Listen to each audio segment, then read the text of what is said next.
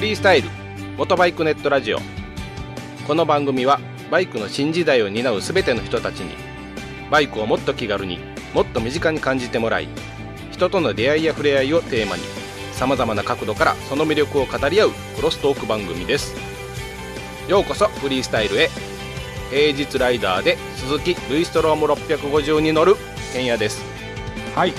休日バイカーから休日ライダーになりそうなポパニーでございますよろしくお願いします、はいよろしくお願いいしますえ兄さん何ですか今のはいやいやいや休日休日バイカーからえ休日バイカーからうん休日ライダーになりそうなポパニーですとほはいはいはいうななんか意味深そうですねいやいやいやいやこれ今ここで喋っちゃうとはいあのー話が終わっちゃいそうなのでこれはまたエンディングの方で あちそゃうんなんとです説か明させてもらおうかなと思ってますんでわかりこましこの辺はちょっとさらっと流していただいてた わかりましたこれはいじゃああのエンエンディングに楽しみに撮っておきますねはいはい、はいところで兄さんあのツイッターの方でですねうんたくさんあのお題ツーリングはいはい、えー今5月今日あ今日で最後ですね5月今日で最後ですねは5い月31日、2回目の収録ですけど またボツりましたからねはいはい。もうな、ちょっともう身内ネタとかあかんね んな。喋り出すと止まれんようになるから、そ二う人とも。 そうですね、うん。でで聞いたら全然思んないっていう、おもんね、ないね んな。うん。でまあ今日が2回目の収録でまあね31日なんですけどはい。はいえー、と4月の分のね、えーお題ツーリング、はい。えー覚えてますか道の駅とバイクを1枚の写真にはい。収めるとはうい。ん僕ね、はい今日あの、発表するって、ケンヤさんから聞かされた時ね、はいお題マジで忘れてた。コロッケコロッケコロッケばっかりコロコロッケばっかり思う とって。やっぱりあかんねだからちゃんと1ヶ月ずつに完結せんことにはね、そうですねあはいの、皆さんせっかく送っていただいてるのに、あのパーソナリティ2人がこんな低たらくやったらほんま あかん そうですねはいまあということで今日はですね、えーオープニングで4月の分の MVP と、はいえー兄さんのえーポパニー賞とはい私の剣也賞のちょっと発表を今からさせていただきたいと思いますはいじゃあ、えーもう早速発表の方いきますねはいはいじゃあ4月のお題道の駅で、えーバイクと1枚の写真に、えー収まるの MVP からいきましょうかどうしましょう、 M- MVP ははい、あれなんですよね基本2人で話し合ったやつが MVP ですそうでよすねね最最優秀賞ですね、そうです ね最高の栄誉ですね今打ち合わせすんなよ ってねはいすいませんあの OK ですよはいじゃあ、はい M- MVP からいきますはいはい MVP ははい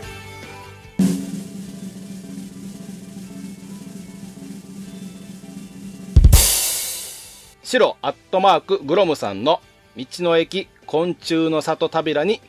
決定しましたおめでとうございますおめでとうございますこれはもうすぐ決まりましたねすぐ決まりました もうなんか暗雲の呼吸というかそうですねもう分かってるやろみたいなんでねこれ これしかないやろこれしかないやろ、れはいうんこれあれですよねあの、えっと今ブログの方にですねはいお題ツーリングのおーコーナーをちょっと作ってますねそちらの方を見ていただけるとすぐわかるんですけれどはいすごいでかいこうカブトムシが あれたまらんよなたまらんっすよねもう虫好きたまらんわほんまあのほんでオブジェってさやっぱはいりでかきやらでかいほどなんか心惹かれるもんあるああかわかりますわかりますわかりますらなんかもうこれしかないって言えるの初めちょ っとガンダムと迷ってんけどあガンダムねこれ多分これがなかったらガンダムだったと思うんですけど、うん、でもガンダム上げてる人結構多かったんですよねそうなんですよねう、んだから今回はそのカブトムシということではい決めさせてもらったんですけどもこれさやけどさはい夏場やったらこうすごい道の駅なんかにぎわってそうやけどはいあの虫の折れへん冬とかどないするんだろうなほんまですねめちゃくちゃさびれてる感ない昆虫おらへんやっていう昆虫おら昆虫おらへんしねほんまにうん そうやねまあそんな感じなんですけどねまああのー今回初の MVP そうですねうちの、第一ね回目ですお題ねツーリングの第1回目の、ねそうですね MVP ということでねはいということで、えー、シュラットグロムさんおめでとうございますはいおめでとうございますはいじゃあ続きましてですね、はいえー兄さんの方ですねはいポパニー賞の方の発表に行きたいと思いますはいではポパニー賞の発表をお願いしますはい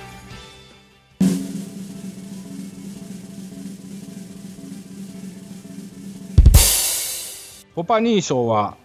大和さんの行かれた道の駅、吉野寺黒滝でございます。おめでとうございますはい、おめでとうございすます。まあ、こちらの方なんですけども、選んだ理由というのがですね、はいあのーまあ、私が住んでいる、えー奈良県奈良県はいにある道の駅なんですけども、はいまあ、結構有名は有名なんですよね、奈良県でいうところの。うんなおかつ、この、まあ、僕、こんにゃく好きなんですよ。あそうなんですかうん、だからおでんを自宅で作った時も、まあ、こんにゃくはもう結構多いめに入れてもらってるんあーはいはいはいはいはいででねこの黒滝の、まあ、こんにゃくなんですけども、はいあのこれも画像に上げていただいてるんですけどもねちょっと薄味のだしにこはうつけてる感じで、がっつり旬でるわけではないんですよああちょそうですあねちょっと薄いですよねなんかそうそうそううそうちょっとね薄めのこんにゃくでなおかつその薄い味付けて、まあ、こんにゃくの味を、うん、7割はいでだしの味3割的なこれ僕が勝手な感想なんですけども、はいはいまあ、こはいういった感じのこんにゃくをね食べれるんですよ、はいはいはいはいうん、美味しいんは美味しいですよやっぱりへえ奈良県のねこの辺の地域の人っていうのはねこのこんにゃくの製造会社多いんですよあそうなんですかは知らいなかだっかたら、でうんまあ、こんにゃく関係、すはい田楽とか、はいはいはいうんはそういいったものもねあの他の道の駅では販売されてるところもあるありますんで、うん、もしね行かれる方あるんやったらぜひ食べていただきたいなっていうのがありますおお、はじゃあこのこんにゃくがあ決め手ですね今回のそうですねね今回の、まあ、あとはその黒滝その私が住んでる奈良県にあるは道いはのい駅ということで、はい今回は選ばせてもらいましたはい、はいはい、えー、大和さんおめでとうございまはい、すおめでとうございますじゃあ最後ですね県野賞ですね 県野賞いくはいいきます、はいいきます行ってねくださいはいはいはいじゃあ、えー、私県野が選んだ県野賞の発表ですはい、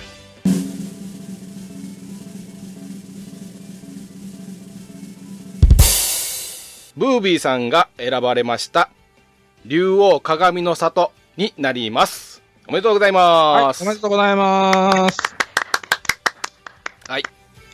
えーこれ、えー、と以前メールいただいた、えーセカンドラストさんって書いてブービーさんなんですけど、はいえーこれの決め手なんですけどはい結構写真がねあのダイエグとチューリップと道の駅の看板のこのコントラストがすごい綺麗だなっていうのと、そうですねはい、あとはね、えー、とダイエグのタンクですねこれ注目よ注目ですねあの、うん皆さんぜひ拡大してみてくださいはいあのタンクの一番いいところにえーフリスタのステッカーがあってありますじゃあ本もさあもう申し訳ないねんけど、はい あのーブービーさんのバイクって、はい大工の緑色なんですよそうですねでうちのステッカーのメインカラーである白と青のはい、 FS のマークのはい、ステッカーなんですけどもこれをもう一番目立つところに貼ってもらってるんですよね青地に白の文字 ですねはい はいはいなんか初め汚れてんのかなと思ったらちゃうやんうちのステッカーやんこれそうっそうてそうそうねあえりがたいですね申し訳ない ほんまにありがたい話ですねありがたい話です、はいほんまにねまあ、そもうあのそれもありまして、 えー県や県や賞ということで、ああなるほどねはい、選ばせていただきました。はい、はい、まあ、この他にもさはい、たくさんね、あの4月のお題にあそうのなんです投よ稿していただいた方、たくさんいらっしたゃくってさ、んいらっしゃいますね。迫丸さんとかなんてすごいなんか何箇所も待ってらっしゃいましたしね。うんうんうん、そうですね、はい、もう皆さん結構力作で本当なかなか選ぶのが MVP はすぐ決まったんですけどね。はい、だから、うん、これから、あのなんていうのかな、MVP を本気で狙う人は、そういうちょっと変わった、そうですね。うん、道の駅でもちょっと変わった作りというか、まあ、変わったものが置いてあるとか、そうですうね。んそういったものを、うんまあ、ハッシュタグ付きでツイートしていただけたら、はい。 もう、ぐっと近くなるんじゃないですか、そうですこのね MVP に。。そうだと思いますね。で、ケンヤさん、これ MVP になったらなんかええことあったっけそうですね。あの 次回ですね。次回次回今回じゃないの今回じゃなく、えー MVP 賞とうん。はポパニー賞、ケンヤ賞いはいはい。のおーいいことが多分あると思いますので、はいはいはいはい。それは、えー次回ですね。えーそうです発ね表させていただきたいと思いますので、はい、わかりました。お楽しみにお待ちください。はい。はい。ということで、オープニングはこの辺で、えーじゃあコーナーの方に入っていきます。はい。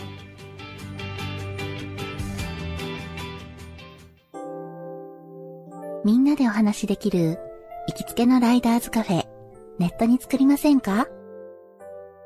バイク系雑談番組、アットみずき。この番組は、プレゼンターの私、みずきがお話しするだけでなく、リスナーの皆さんにもコメントで参加していただき、バイクに関するお話をしていく、インタラクティブ型バイク系雑談番組です。近況やお題から始まった話が、どんな話につながるのかは、参加する皆さん次第。アットみずきは毎週木曜日、21時からツイキャスにて放送中。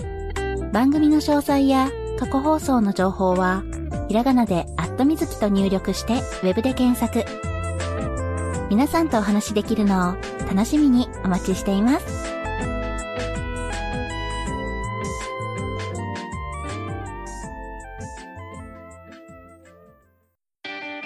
フリースタイルフリースタイル。フリースタイル。フリースタイル。フリースタイル。フリースタイル。フリースタイル。フリースタイル。フリースタイル。フリースタイル。フリースタイル。フリースタイル。フリースタイル。フリースタイル。フリースタイル。フリースタイル。フリースタイル。フリースタイルモトバイクネットラジオこの番組はバイクの新時代を担う全ての人たちにバイクをもっと気軽にもっと身近に感じてもらい人との出会いや触れ合いをテーマにさまざまな角度からその魅力を語り合うクロストーク番組です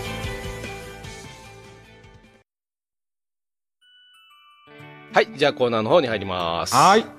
今回のコーナーはですねうん。まあ2人でツーリングじゃないんですけど5月のおゴールデンウィークにはい。ね、グッドスピードさんのイベントに行ってきたんですけれど、はい。えーまあそのイベント以外のですね、うん2人で走ったちょっと、えー初めてですよね、あれ2人で走ったんで。そうですね。なかったですもんね。走ってそうやったけど、走ってなかったよね、結局ね。です。よね。うん。ちょっとその話をしていこうかなと思うんですけど、はい。えーまず、うー5月の3日に、はい。えー新東名ですね、あれ。新東名ですね。はい。新東名の、えー流しの設楽ヶ原パーキングエリアっていうとなこんろて、なで、なんて、なんて、なんて、なんて、なん て。流しのうん。は設楽ヶ原。いはいはいはい。パ パーキングエリアの、えーで待ち合わせしたんですよねあれそうですね。はい。いでそこで2人で、えーまあ落ち合って、うん。インカムをつけね2人ともセナのインカムがあるんでインカムのセッティングっていうかまああのペアリングをしようとしたんですけどねそうです、そうです。んなかなか繋がれんかったよね。あつれながれんかったですねんでさ、ああやこうや言いながらやって、なはんいかおっさん2人がさ、ヘルメット近づけてさ、そうそうそうえヘルメットかぶってうんか頬寄せ合 ってめちゃくちゃきしょいね、それも結構な背高いやつ2人がさ、ヘルメット寄せ合ってさ、ああでもない、こうでもないって首かしげとってやで。ほんで、挙句の果てにさ、もう2人とも YouTube で検索し始めてさ、なあ、そうそうそううん。ほんならたったなボタンを長押しするだけでよかったんやけどもそれでもなかなか繋がれんかったよつながねらなかったですねだから結局30分ぐらいやってましたあれ30分ぐらいやっとったよねやってましたよねうんもう俺もうヘルメットなんか顔汗だくやったもんね俺もうもうインカムもうええわって言うとったもんそうそうそうそうそうでもいいいっすかとかっていう話してたら急につながるというそうそうそう、急に繋がってさ、 なんやねん、これとか言いながらね、はいで、まあ、そこスタートしたわけですよね、そこ伊スタ豆伊ート豆しにて向けて。ははい、いでまあ途中渋滞に遭いながらもでもやっぱ渋滞があってもインカムがあると結構楽しいですよねそうやね、あのくだらん話しながらさ、そうそうそうそうそううん、まあ、走っとってんけど、その時にほら、後ろから来たやん、例の。お覚えて るえいえいえうんうんうんあのー H2 のね、はいはい川崎 H2 の集団におってんやんね。そうですね14台かなんかですはいよはいね、はいはい。まあ、まさに家が走るようなもんやからね、あの人、人、人塊でね。あれすごいですよねトンネル入った時にほら新東名ってトンネル多いじゃないですうか、んうんうん。でね兄さんのほらハーレーって結構な音するでしょうん、まあ爆音系って言われてんねんけど、あの音がかき消されてましたからね 音でかいわ、H2 のね。あれでもまあ、あのーマフラーは多分いじってたとは思うんですけ思ど、うそれでも結構な音しとったよ。してましたよねう。ん。あれが14台ですから、やっぱすごいですよね。すごいすごい。あれ多分オーナーズミーティングかなんかやろね。でしょうね。多分ゴールデンウィークだったんで、おそらくどっかであったんじゃないかなと思うんですけど、はいはいはいはい。なんかすんごいブルジョアの集団にあって、はうん。まあ、それでほら、ネタできたねっていう話はしとったよね、この して時ましたしてましたねに。それを今ちょっと喋ってんねんけ ど、はい。あとほら、あのーリスナーの方に、リスナーさんに、も我々二人が目撃されてたという。ああ、はいはい。これも、あの、ちょっと後からなんですけども、申し訳ない。後からちょっとツイート見させてもらった時に気ぃついたんですけども、多分、あの、トラックドライバーのリスナーさんで、そうですね、はい。あの、ほら、青いブイストと、スニーカー履いてるやつがハーレー乗って、今横を通り抜けましたみたい なツイートされてて、めっちゃ恥ずかしい よねん。なあ、ねそんなことあんねんな思ったわ、ほんまに。ほんま、 もうあれですよね、高速道路走ってる時も油断、油断できないですそようそう、あれさ、ほんまラフな、はい。 ダーティーな走りせんといてよかったよ な。ほんまですね。あれしょうもない走りしとったらめっちゃ言われてんだよ。あ言のわれる二人安全歌っとってようあんな運転すんなっていうようなな。ほほんまですね。うん、そんな書き込みされたら俺ほんま番組降りなあかんからさ。 本当ですよ。よ。よかったよかった、はい。はい。うん、で、まあそんなんもあって、えーまあ渋滞抜けて、で、伊豆に入ってですね。はい。で、伊豆に入ってから、えーっと、リスナーの、リスナーさんで、えっと、スーギーさんですね。あの、グッドスピードのイベントに行かれるのに、このフリスタの二人と一緒に走りたいって言ってくれたんですよね。そうなんですよ。たった短い間というか時間なのにもかかわらず。しかも我々がね、1時間ほど遅れてるにもかかわらず、ずっと待っそうやていで、たほだいんてるまと。いう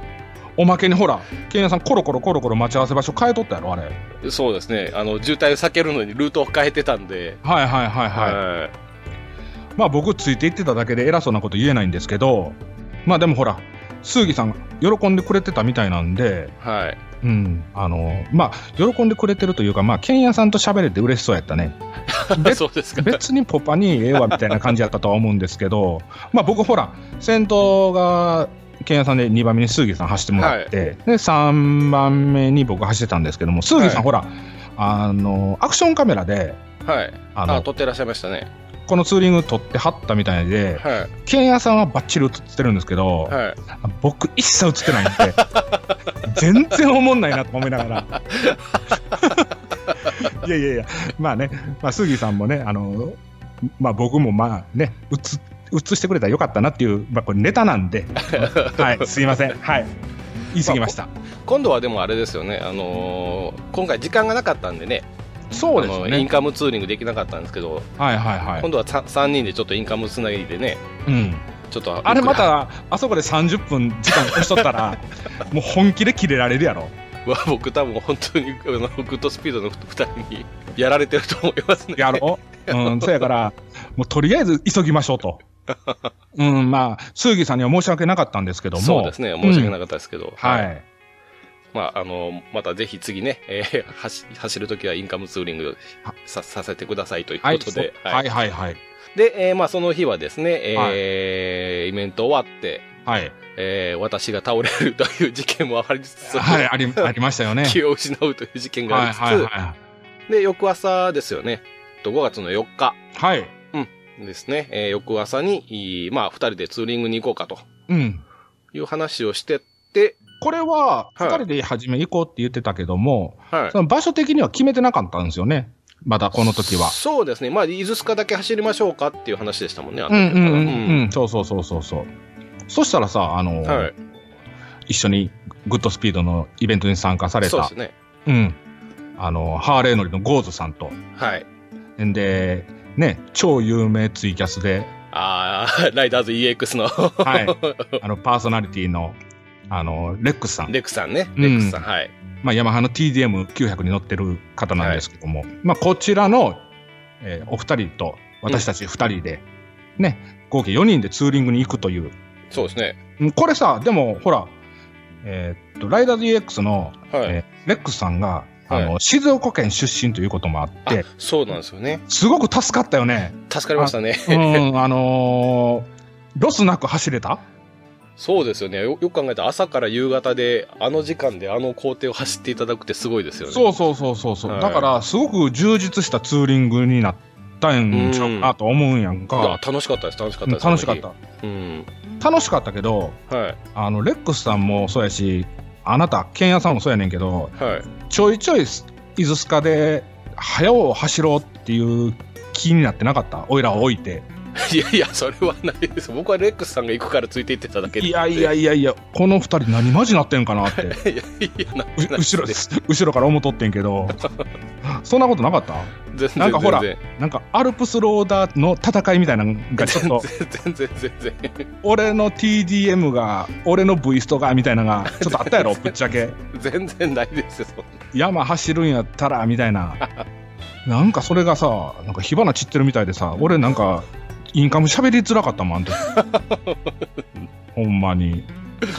まあでもねあのいい道を紹介していただいて4人で走れてすんごく楽しかったっていうそうですねうん、いい思い出できましたよねはうんい。で、伊豆スカ、結局あれ、ほら、兄さん初めての、あれがまあ、正式なね、そうそうそうそうそうえー5月3日の日はえーっと料金所くぐってすぐまだそうですね。出て行っちゃったんで伊豆スカ走ってないんですよ亀石の料金所入って、亀石のパーキング行って、亀石の料金所で出るっていうね。そうそうそう、あれ、はいって、僕、だからわ、わけ分かってなかったんです けど、今からどこに行きますのっていう感じやったから、とりあえずついていったっていうだけなんで、そそうのですねとりあえずはついていくことに必死で、あのまずその考えることはやめてましたよね、はっきり言って。はいはいはいはいんで、えーっと、5月の4日に初めて伊豆スカを伊。豆伊豆スカを堪能するっていうことになるんですけども、冷え川から、そうですね、熱海のルートになるんですけど、はいはい。結構景色良かったと思うんですけど、どうですいやー、ぶっちゃけめちゃくちゃええ道やった。そうでしょうん、その、僕ね、あの、剣屋さんと何回か、その、なんとかスカイラインとかいうところをあー結構はいはい走ってるんですけども、はい。まあ、大概騙されとったよね。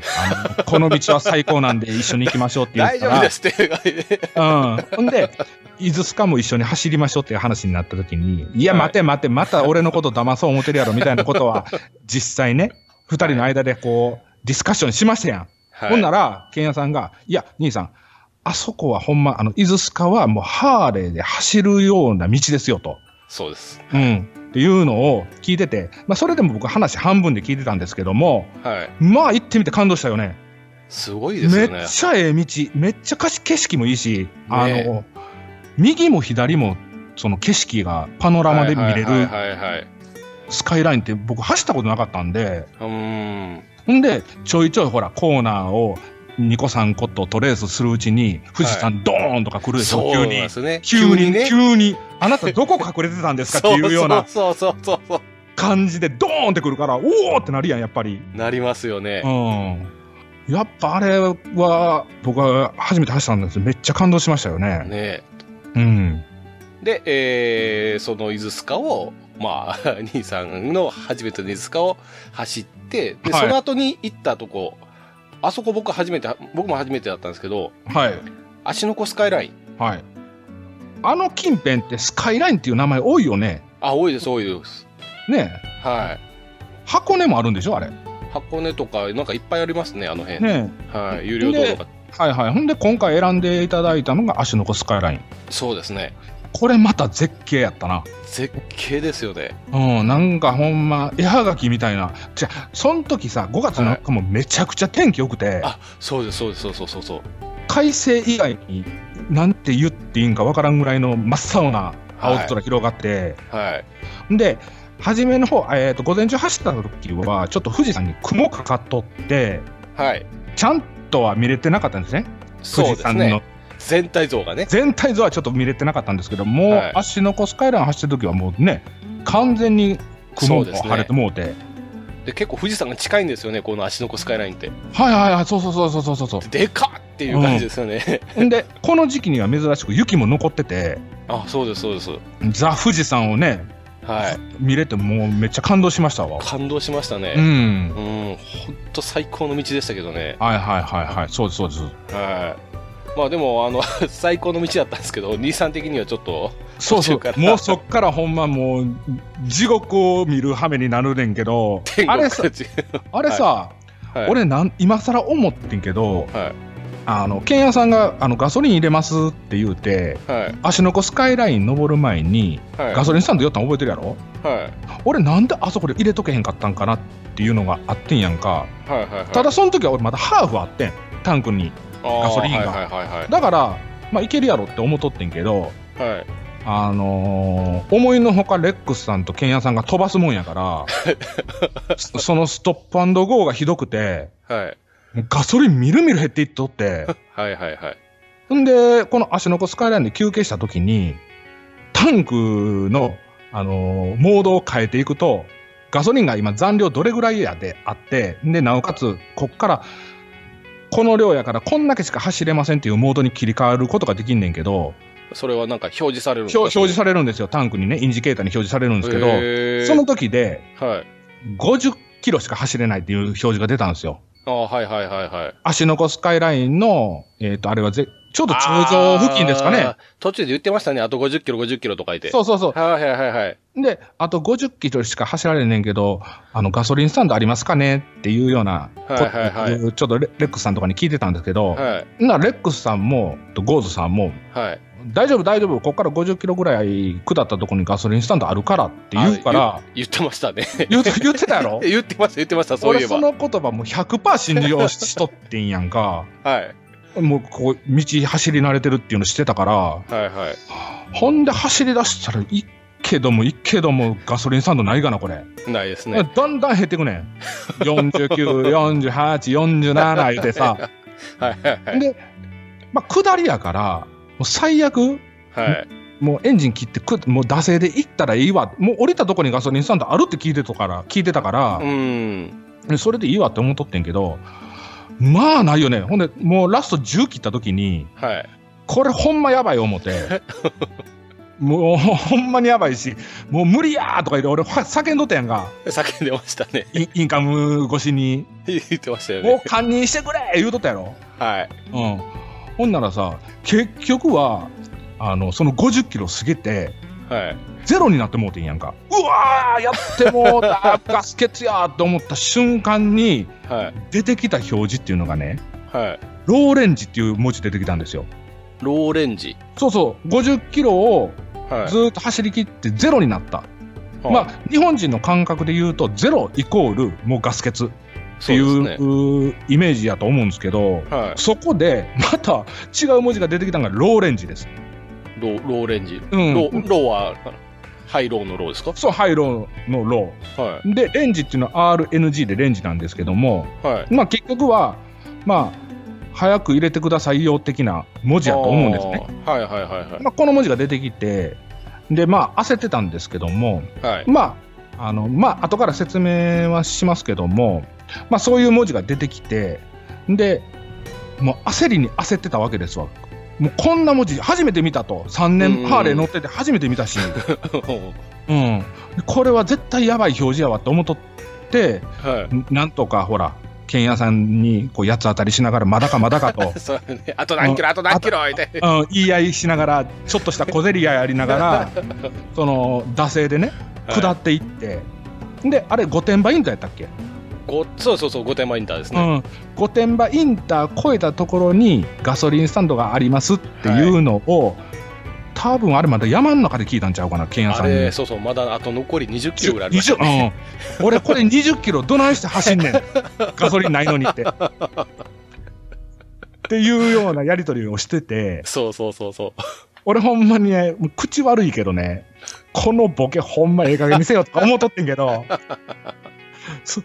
もうほんま生きた心地でおこれこの300キロある重たいバイク俺ようしておいかんわって思っとって、はいもう最悪もうガソリンスタンド電話してもうガソリン運んでもらうしかないかなっていうようなうん感覚でおってんけど、まあ、レックスさんがそこ冷静で、あの芦ノ湖スカイラインの下りってね、あの、ずーっと下りなんですよ。普通、く、下って、ちょっと登ったりするやん、道で。はい起伏があるようなとこやったら。それがないっていうのを、レックスさんは知ってたみたいやねんか。そうですねだから、あの、ずーっと下りなんで、最悪、そうそうそうエンジン切って、もう惰性で行きましょうみたいな感じ で。なんか心強かったやんか、それがき、妙に。あの人めっちゃ焦ってましたよレックスさん 焦ってた。焦ってた焦ってたやばいなやばいなとかでずっと言ってましたよねあ、そうなんや。ポパにマジで切れてるやん、みたい な。そうそうそうそうなあ、申し訳なかった、ほん まに。嘘やけど、俺もな、めっちゃ汗とってんやんか、冗談抜きで。はいうん、もうほんま冷や汗、たるったれたからな。はいはいはいほんで、まあ、御殿場インター越えたところで、やっとはい。ガスサンド見つけた時のあの歓喜の一 言ね。ほんまに。なんかぜ、 全員、 全員が、全員よっしゃポーズやったんじゃん。あの時よっしゃポーズでしたね。うんうわ、生き返ったわ、耐えたわ、思って。はいはい、はい。で、まあ、ガソリン入れてね、うん。あまあ、事なきを得たんですけども、はい。まあ、あの時ほんま皆さんにはね、すごく、こう、八つ当たりしてしまったことをね、この場を借り て、お詫びしたいな、と思っとるんですよ。いや、あれは、うんああれはでも50キロじゃなかったですからね。あれ結局70、80ぐらいあったんちゃう下手あしたりら。ましたね。 ぶっちゃけな。ありました、ありましうた。ん。まあでもほら、なんとか無事につけてよかったなっていうのがあって、まああの、5月の4日の思い出も僕、それぐらいしかなかったんですよね、頭に。うん。で、その後さ、またレックスさんの先導のもと、はい。もっといいとこあるんで行きましょうっていうことで、うん。連れてってもらったんですよね。そうですね。富士山ですね。行きましたね、初めて。はい。5合目まで。 5合目までね、はい。上がれるんですよね、バイクでね。すごいですよね。うん。でもめっちゃ寒かったよね、やっぱ。あ、寒かったですね。やっぱ雪が近所にあるっていうだけで、あのそうねですね根雪っていうの、その道の両側にちょっとずつ雪まだあるんですけそど、うですね。だからあれ結局、あれでしょ、下から見えてたあそこまでの高さまで、雪があったあの高さまで行ったということですからね。そうそうそうそうそうそう、すごいですよね。うん。ほんでさ、なんていうの、びっくりするぐらい、その、なんていうのかな、ヘアピンが続くやんか、ちょっとあ走ってはヘアピン、ちょっと走ってはそうヘですねアピンって言ってね、はいはいはいはい。うん。嫌やったわ、あれ。俺もうカバンボロ、サイドバッグボロボロなっとったね、書いて。うんすりすぎて。穴開くんちゃうかな。まあでもほら、あの、上まで上がって、はい。なんていうのかな、日本人の方が少なくて、なんか観光客はほとんど外国人の方で、あーそうですね。ねえ、それもなんか、ちょっとあったかいうんお国柄の人が、なんかね、寒い寒いみたいな形あーでそう、手つきはしてはって、そうですねうんまあ、それを見ながら、僕でもよく考えたら、はいはい。富士山からっては、僕は富士山初めて登ったんですけど、うん、富士山から見下ろす景色っていうのも初めてっていうことですよね、よく考えたそら。めうやっち。ゃ、めっちゃ綺麗ですよね、なんか。 まあ、僕もそうやったんけど、そうそうそうそうそう。やっぱ富士山高いなっていうのは。高いですよね。うん。で、ほら、なんか、火山灰じゃないけど、なんかす、なんかマグマなんか固まって、ああ、はいはいこはれもい。さ、あの、鹿の糞みたいなはいはいはい。土というか、石というか。石ですね、う。うんん。なんかそんなんでね、う。こうんあれ登んの大変やろなと思ったわ。ああ、そうです俺はじねめ。レックスさんにこれ登っていいって普通に聞いてもうたもんな。 無理です、無理ですよ、言われて。 あーそうなんとか言って。でもほら、あそこまで行ったらもう頂上見えてるわけやから、そうですよね。ちょっと、ちょっとこう、行きたくなりますよねちょ。っと気合い入れたら登れんちゃうかなと思ってんや、 俺。うん。全然無理っていうとあれ言われ全て然ましたね。全然無理っつって。で、今まだ、あそこ登ったらあかん時期やってんて、あれ5月の4日は。あーまだ山はいは開きしてないから、いはい。はいはいはい。ちゃんと山開きしてから登らないと、なんかあった時に大変なことになるんで、はいはいはい。僕みたいな安易な考えはもうす全て捨ててもらって、ちゃんと山開きになってから登った方がいいですよ、い行かれる方はね。あれでもなんかシーズンになると、あそこ、ほら、ん規制が入るとか言ってましたよね。あの、5合目まで登れないとか言って。あ、そうなんや。うん、なんかそんなん言ってましたよ。ほんならどっから登るの ?7 合目ぐらいから、いや、バスかなんかで行くんじゃないですかね。ああ、そうなんや。はい、多分。車でマイマイカー規制が入るとかって言ってたんで。はいはいはい。はいでもほら、今の時期ってなんか登山の訓練かなんかされてる方しか入られへんのやろ、今。あ、なんか言って、そうですね、おっしゃってましたね。うん、その山開きする前に登ろうとするとそういったちゃんとした訓練を受けるっていう形じゃないと登れないということで、一般の方はあのダクメロとークローズということですね。はい、そうですね。うん、で、まあ、そんな最高の富士山を後に して。あれ一生懸命登った割にすぐ降りてきた よなそうですね。時間も時間やったけど、は。はいで、いもう夕方でしたからね、あれもう結構4時ぐらいでしたからね。そうそう、うん、ほんで肌寒なってね、はい。うん、あとはもうその日の宿にまでレックスさんに送っていただいて、まあ、はい宿の、富士宮市ですね、はいあのー B 級グルメで有名なえー富士宮役所場はいで有名な富士宮市に泊まると。そうですそうです、はい。うん、まあ、ここがでね、 この宿、ここっからこっからまた波乱があんねんけども。この度最大の波乱が起こるんですけど、そうそう、俺、富士山5合目が第一の波乱かな思うとってんけど、やっぱこっちやったわ。こっちでしょう。うん。これあれですよねあの宿に泊まって、うん。えー宿でほらあのー美味しいとこ聞いて、うんこれってさ、はいあるあるやろやっぱりそのビジネスホテルに泊まる人あるあるちゃうのそうですねあの、この近辺で美味しい食べ物屋さんとこでそうすそうそうそかうみたいなのを聞くのが。もう当たり前ですねうん。これはあのき基本は外さないんですけどね基本外さないんですよね、これ。は基本は外さないほぼ当たりなんですよね。ほぼ当たりです当たったことしかないですね今まあでたあー、なるほど、なるほど。はい、でまあポパニー的にはこれ初めてのその経験で、まあ、美味しいところを、あまあ、ここのお店に行ったらどうですかみたいな勧められたところに行きましょうはね、はい、鉄板焼き屋の店ねはい道道迷いながら行き行まきまししたね、た、はいはいはいまあ、鉄板焼き屋とは書いてますけどもまはあい佇まいは思いっきりお好み焼き屋さんみたいな感 じで、 そうですねうん、まあ中入ってはいほんなら結構お客さんもいててそうですねあやっぱりそのは流や流行行ってんねんなってるんやってうん思ったんねはいでまあ勧められたテーブル靴を脱いで、そうそうそうそうた畳の座敷上がって鉄板あって、鉄板あってうん、昭和59年の鉄板でしたっけ そうそうそうなんか知らんけどあの兄ちゃん、やたら昭和59年押しとったけ ど、もうそんなんはええねんと。はいうん。で、ほんで、まあそこでまあビール頼んで、まあ、はいあのーね、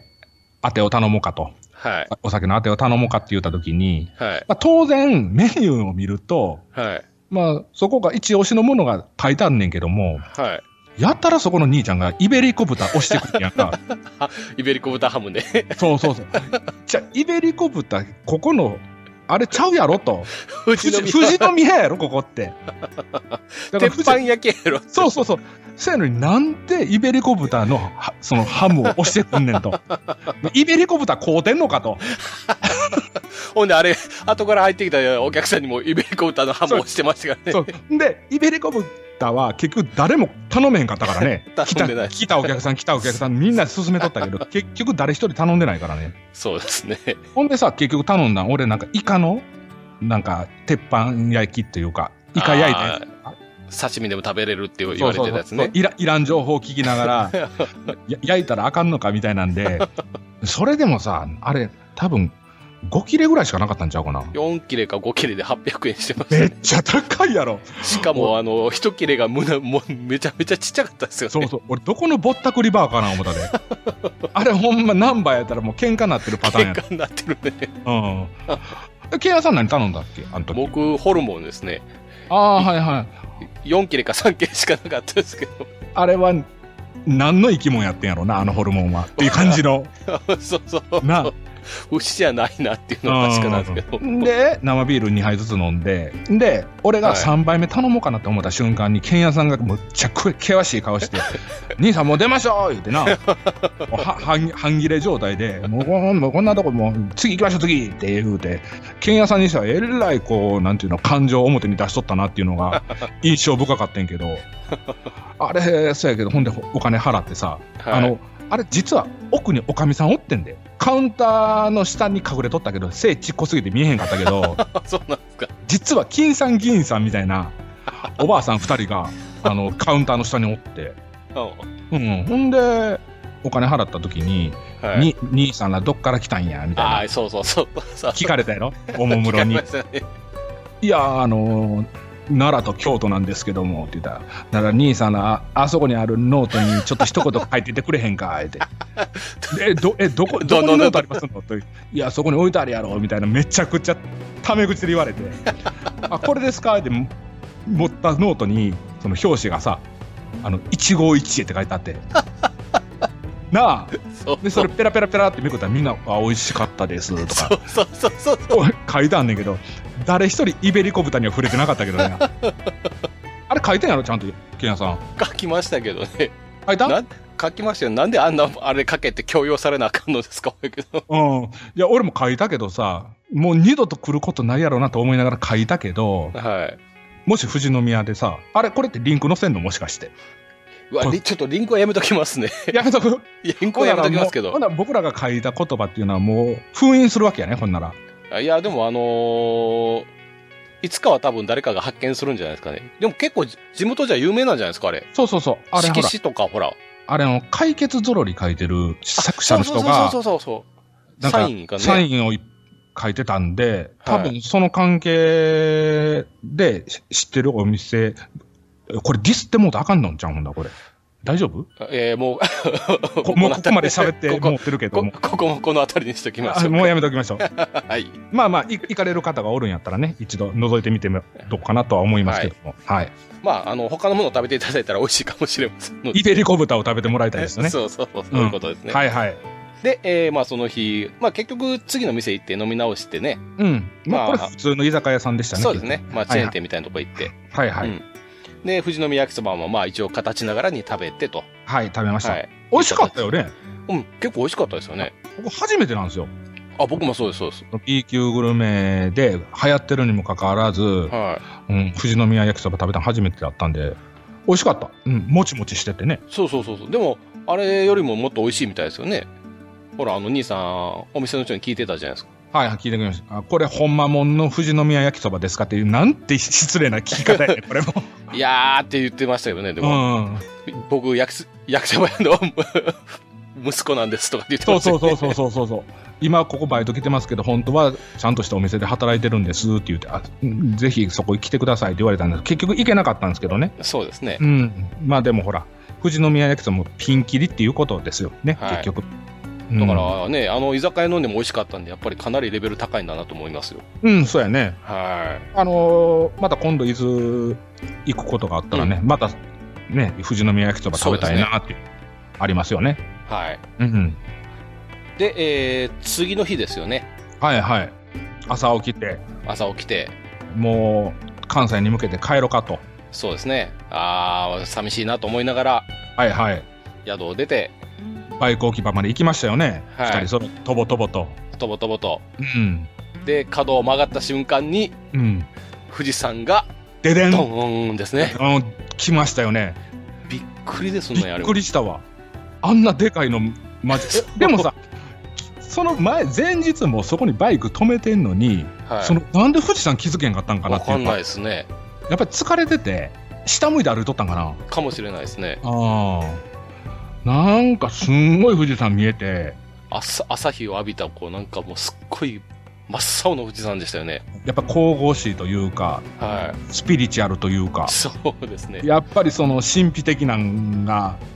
感じたよな。感じましたよね。うんあれ結局ほら高速乗ってあの帰るまでずっと二人ともチラチラチラチラ富士あれ山あれ危ない でほんま。ないっすよね今あ考れえたらほんまもう下手したらほんま事故るであれは。もうき気になって気になってしょうがないですよねそうそうでもさあの富士山もあの富士宮市から見る富士山はいの、富士宮市に住んでる方は、はい言うたらもうコンビニみたいなもんやあの富士山っていうのは。 そうそうはっきり言うて、もう見慣れたもう風景の一部やん言うたら、まあセセブンイレブンとかローソンそみたういなもんそうそうでそすわう。ねだから、他府県のナンバー見て、はいこうブレーキの頻度が多かったりしたら、あ、こいつ富士山見とるなっていうのはもう丸分かりなわけやん、言う たら。かもしれないですねなあ、そやから、あの、もしかしたら富士宮あるあるで、はい他他府県ナンバーが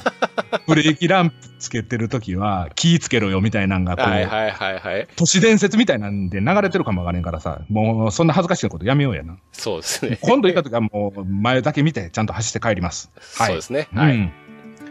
まあ、えーそんな、えーツーリングをね二人でしてきたんですけど、はいはい。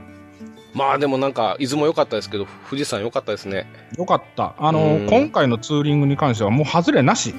そうですよね普通なんかね、あのーあまあ、うんは外れなしって言うたら、今ちょっとまた語弊があったんですけども、富士宮のあの、ね、鉄板焼き屋さん以外は、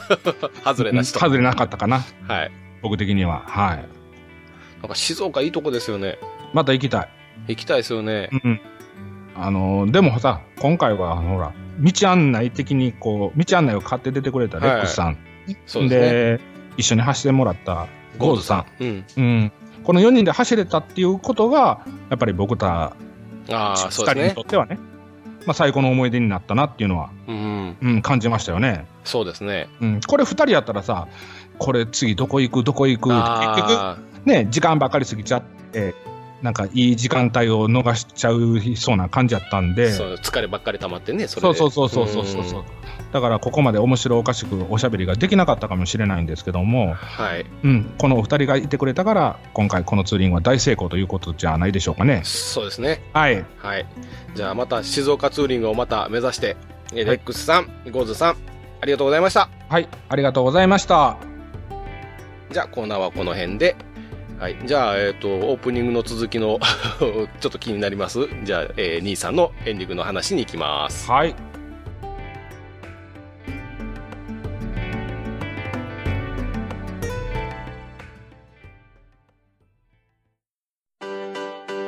落ち着いて聞いてくださいあなた EBR 症候群ですだって、だってお前ハヤボルトじゃんっ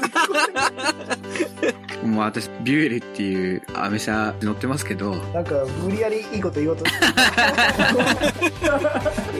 忙しいあなたに心のパーキング 元バラエティラジオグッドスピードこの番組は初心者には情報をベテランには懐かしさをバイクトークを楽しみながらバイクとライダーの社会的地位向上を目指すバイクバラエティ番組です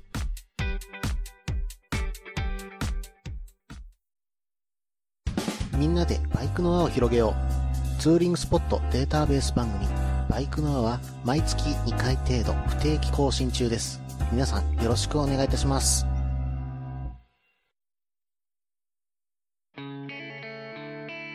はい、エンディングです。はい。はい。と、早速ですね、あの、兄さんが、えーオープニングから、オープニングで言ってました、バイカーからライダーになりそうな話。はい。うん、これを聞きたいところなんですけど、うんちょっとその前に、あの、コーナーの方でね、あの、触れていただいた、あの、兄さんのガスケット寸前の、はいローレンジのですね、あれのちょっと意味について教えてほしいんですけど、はいあのーまあ補足程度なんですけども、はいはいこの、あのーローレンジっていう意味はうん。結局はエンプティライトがついた後に出てくる、あのー文字なんですけどもはい。ランダムナンバージェネレーターの RNG 頭文字を取ってローレンジって読むみたいなんですけどもえーロハイローのローに、RNG はラ、ランダムナナンンババーージェネレータジェネレーターの略ーうんあのー機械ものなんで僕もはっきり分かってはないんですけどもまあこういったちょっと難しい形の機械があるみたいなんですけどもはいまあその、えー頭文字を取ってローレンジおでこれを、まあ、日本語に直訳するとはい 俺はなんて運が悪いんだっていう意味らしいんですよ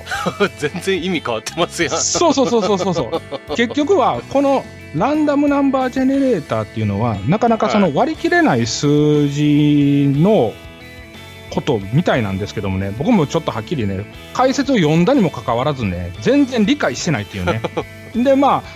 この放送内でねあの皆さんに分かってもらうのに、まああの日本語訳ないかなって探したらその俺はなんて運が悪いんだっていう意味やったんですけどまだ残り何キロ何キロ何キロって出てって、はいはい最後ゼロになって俺はなんて運が悪いんだっていうってい話でう、そうそうそう、そういうね、あのまあブラックジョークというかさ、さすがハーレーです、お国柄というか、こうね、あのーガス欠をもう笑い飛ばしてしまうよそうなういうことやねね人種なのかなっていうのはね、すガスケットすらも楽しもうと いうはいはいはいすごいですねちょっともうビビりながら、あの伊豆の話なんですけども、あのーねこの。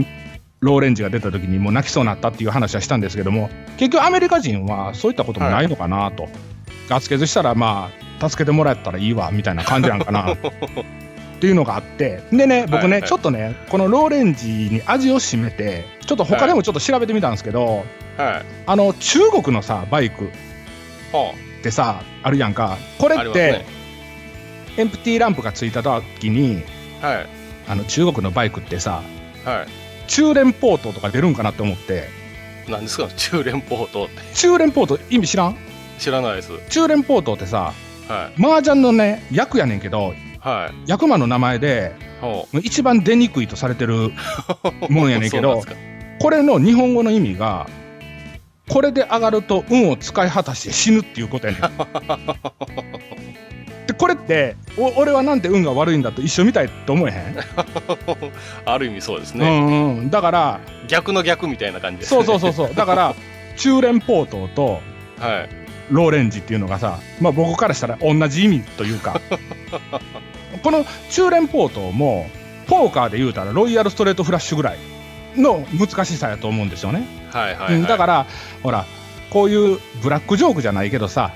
日本車もさなんかいいですねなんかそういうのでさあのここで演奏したら死ぬとか さ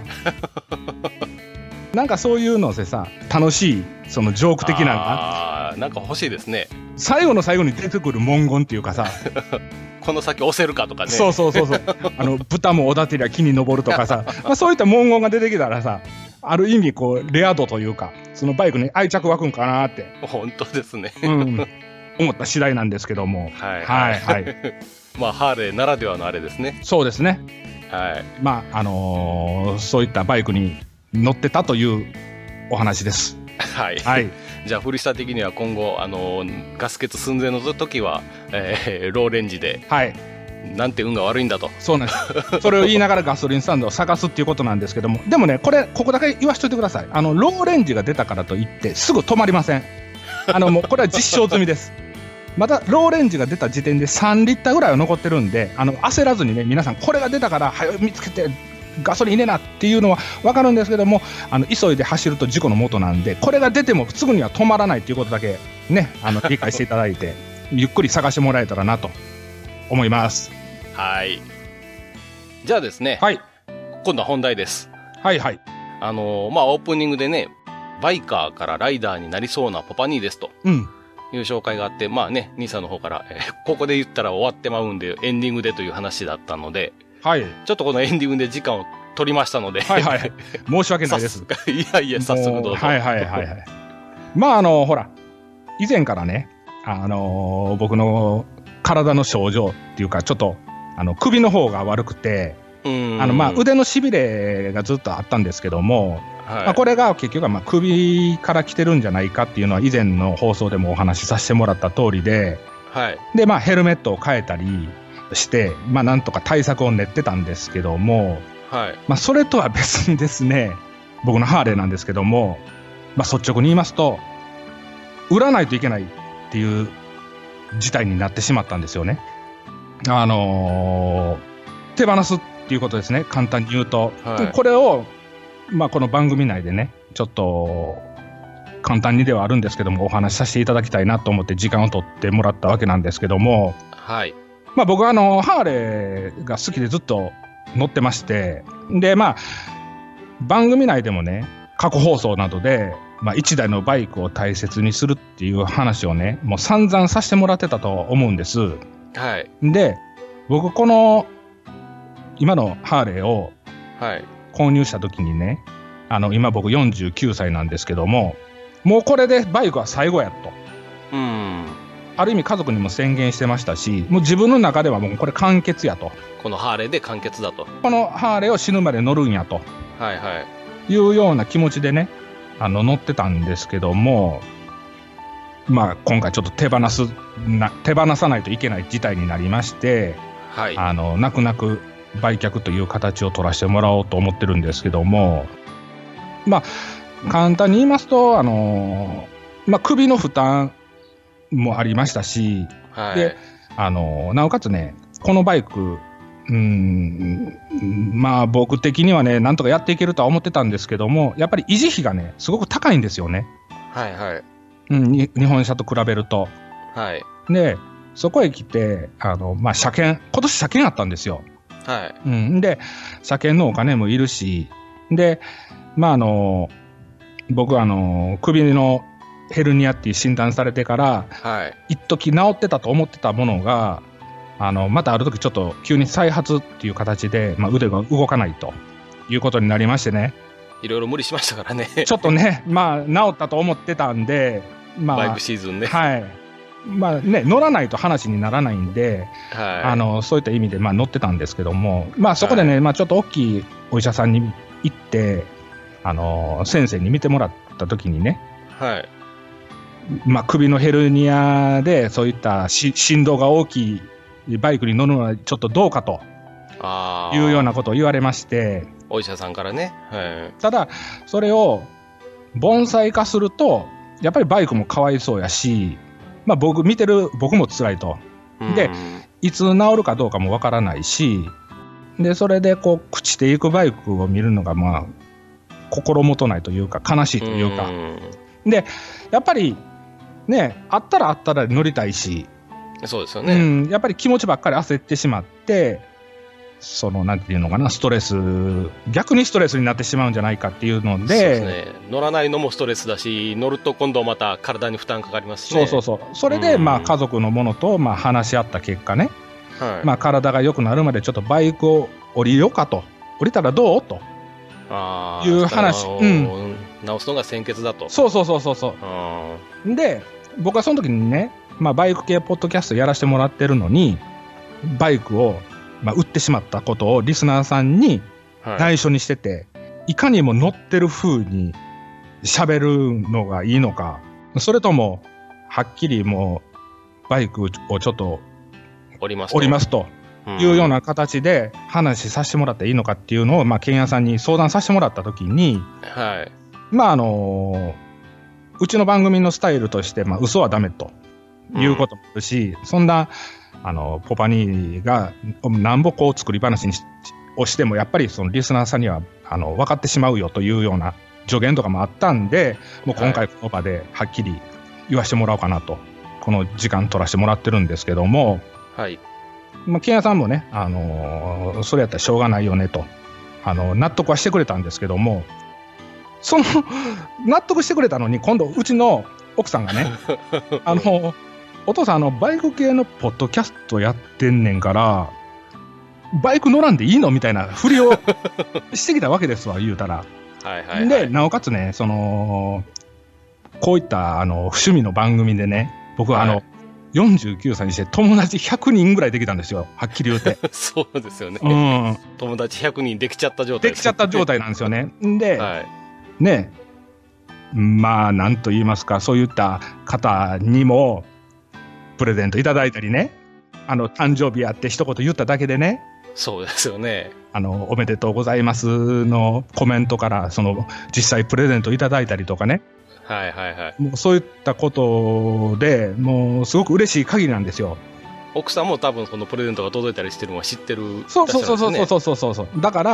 はいもう今こういった状況というかこういうラジオをやらせてもらってて、まあはい趣味が高じて、まあ、友達も増えてで、まあ、良い相方に恵まれてありがとうございます。こういうお話させてもらってるんで、どうにかしてちょっとバイク乗れるようにしたらみたいなじゃあ乗れるバイクを探したらって言われたんかな。おー、はいはい。うん、っていうことで、あの、再度購入することが、OK 出たんですよ。おーハーレーは手放すけど、じゃあ代わりに乗れるバイクをということそうですそうね。そうそうそううそう。んで、実際これが、まあ、嫁がね、OK してくれたっていうのも、やっぱりこのフリスターね、聞いてくださってるそのリスナーさんがさ、やっぱり、ここそうでにすねうん、がバイクに乗って、あちこち行って、で、その人との触れ合いとか、そういうツーリング先のね、こういうガスケツチャレンジじゃないですけども、面白おかしくこう喋るのが、はい。皆さんに届けれたらいいなっていうことで、まあ、許してもらったっていうのかなっていうのまあ、感謝しかないわけなんですけどもフリスタがなかったら、じゃあバイクの再購入ができなかったかもしれないそうそうそうそう、っていうかあーもう僕もちょっと腕痛いしもう降りてもはいいいかなっていうのは実際あったとは思うんですよね、はいはいはい。だからもうそれをまあ真剣にその腕の治療に専念するっていうことももうままならなかったのかなと今思えばね、はい。うん、やっぱりお金もね病院代っていうのそもうですね結構かかってたんでね家計に負担かけてたんで、まあそれでまたバイクを新しいの欲しいっていうこともちょっと言いづらかったんですけども、うんうんまあ、それはまあ嫁の方が組んでくれて再度購入してもいいよと。いうことになったわけなんですけど、まあ、そこでね、まあ、ここからは、今までちょっとしんみりした話なんですけども、まあ、ここからガラッと変わりまして、まあ、そこでまあバイク選びをね、考え始めたんですけども、早速、早速ね。うん、早速考えました。うん、やっぱり首に負担のかからない。そして、あの、維持費が安い。そして、ガソリン代も安くて、はい。うん、で、長く乗れるバイク。まあ壊れにくいバイク。はい。うん。で、まあ、そういったものをやって、まあ、ほんで、今度は国産ですね。あー。ということは、えっ、と、前傾姿勢がないということですね、まず。 そうですね。これでもう、はっきり SS は消えますよね。消えますよね。スーパースパーツは消えますよね。えーと、 維持費が安い、ガソリン代が安いということで、車検がないということですね。 あ、それも言っちゃいます車検がないですそうそうそうそうそう。まあ、そういうふうな形なんですけども、あほんで、これで言っとかないといけないのは、僕、ハーレー乗ってた時にね、あのまあ、ちょっと以前からその信号待ちなんかでちょいちょい見かけてたバイクがすごく気にはなってたんですよ。うんうん、あこれいいなこれいいなって思い続けてて、はいで次買うなら、まあ、あの心には決めてましたよもう僕の今乗ってたハーレーでもうこれはもうし、完結やとで、はいまあ、増車はできない僕の家計上はい。増車はできないんであの、まあ、乗ることはないやろうけどもでもなんかの表紙に買うことがあったらこれやったらいいなみたいな妄想みたいなのがあったんですよ。あみんなしますよね、そういううのね。ん、同社できたらとか、 そうそうそうそう。宝くじ当たったらみたいな、そうそうそう。まあ、そんな感じですね、はいうんそんな淡い期待というか、ねあ淡い夢持ってたんですけども、まあ、今回その、ね、ハーレーを手放さないといけないということで、選んだバイクがこちらになりますと、発表しますか発表しますか。じゃあ、先ほどのヒントで分かった方いらっしゃるか分からないですけど、はいでは、えーポパニーの、えーニューマシンの発表をいたします。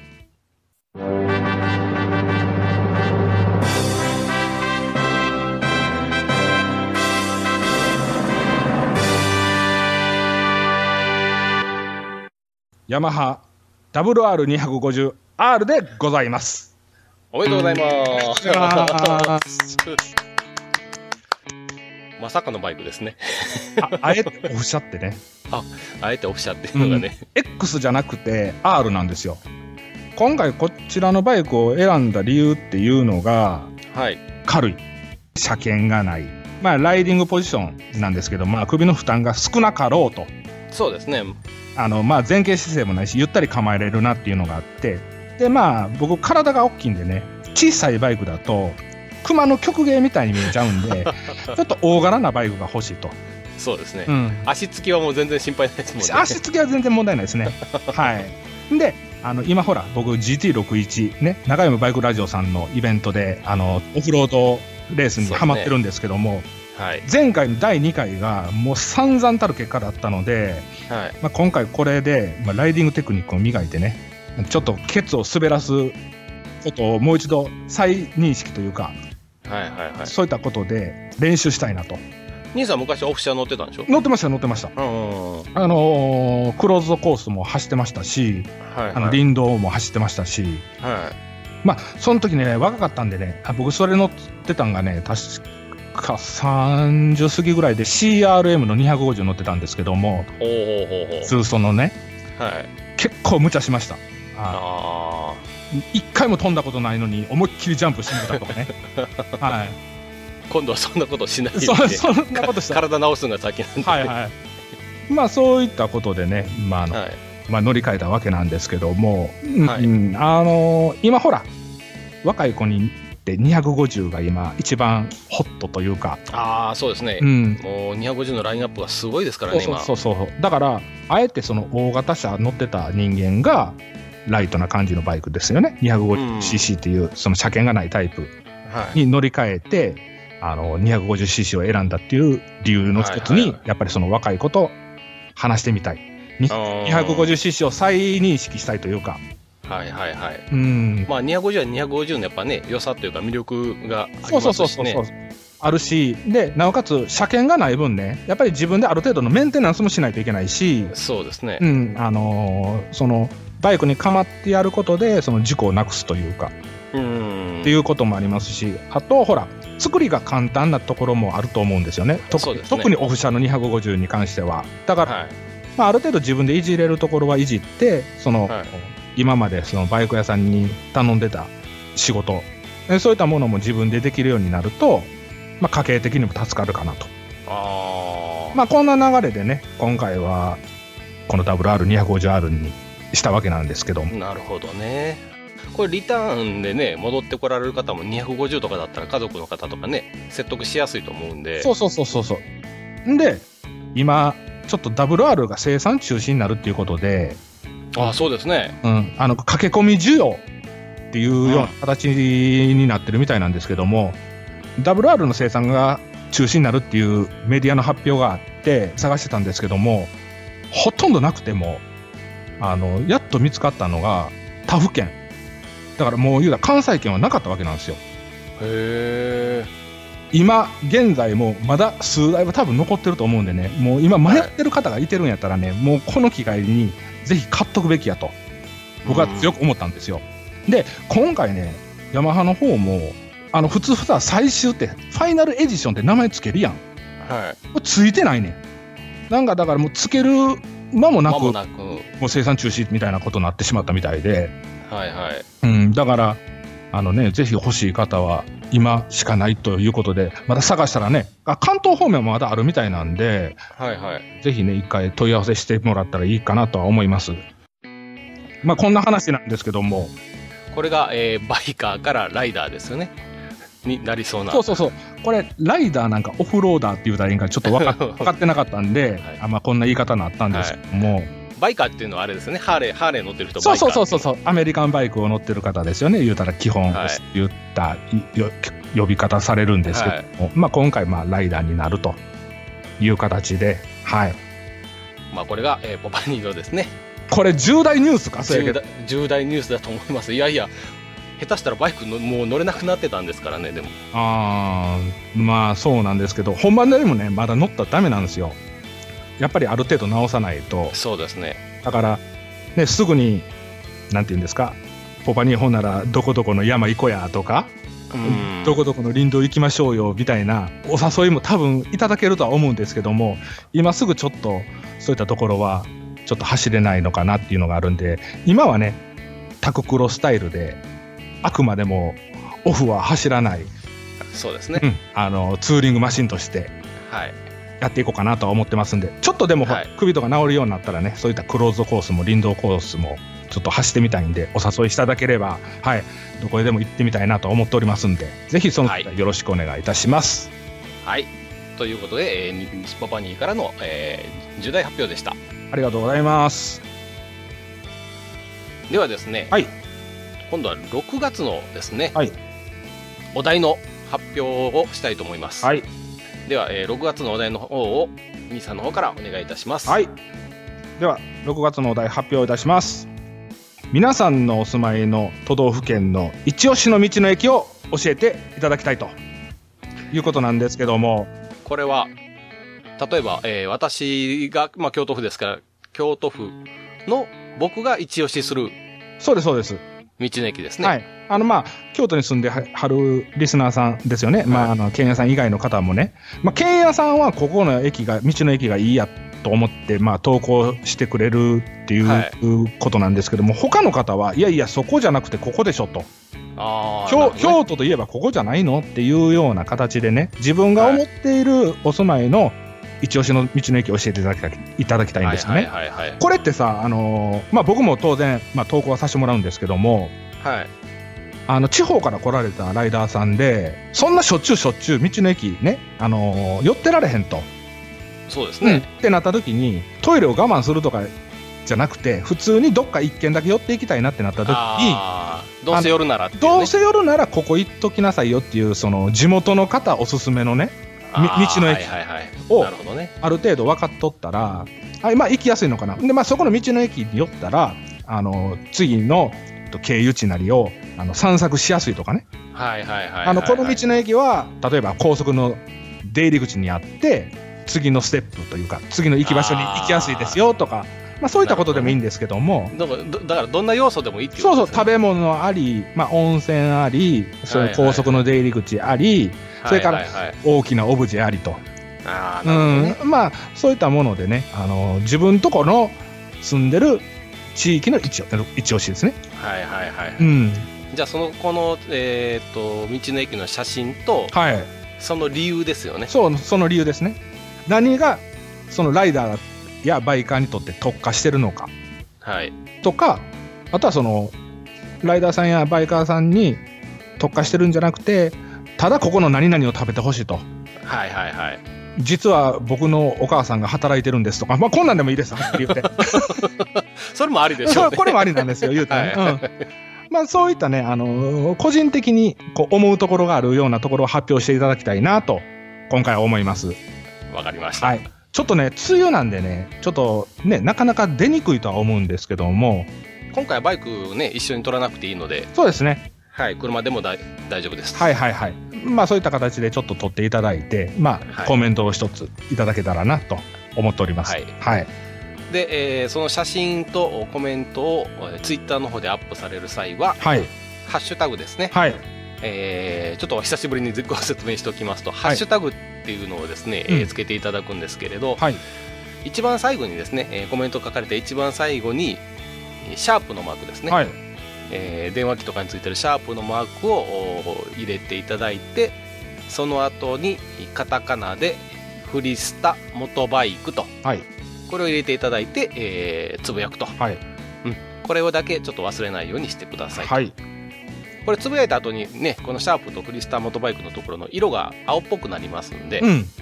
これがあの検索のキーワードみたいになりまして、はいはいえー探す時にですね虫眼鏡のマークのところに、えーシャープのマークをしてフリスターモトバイクと入れていただけたら、えーそのツイートが全部見れると、はい。うん、いう大変便利な機能ですのではい。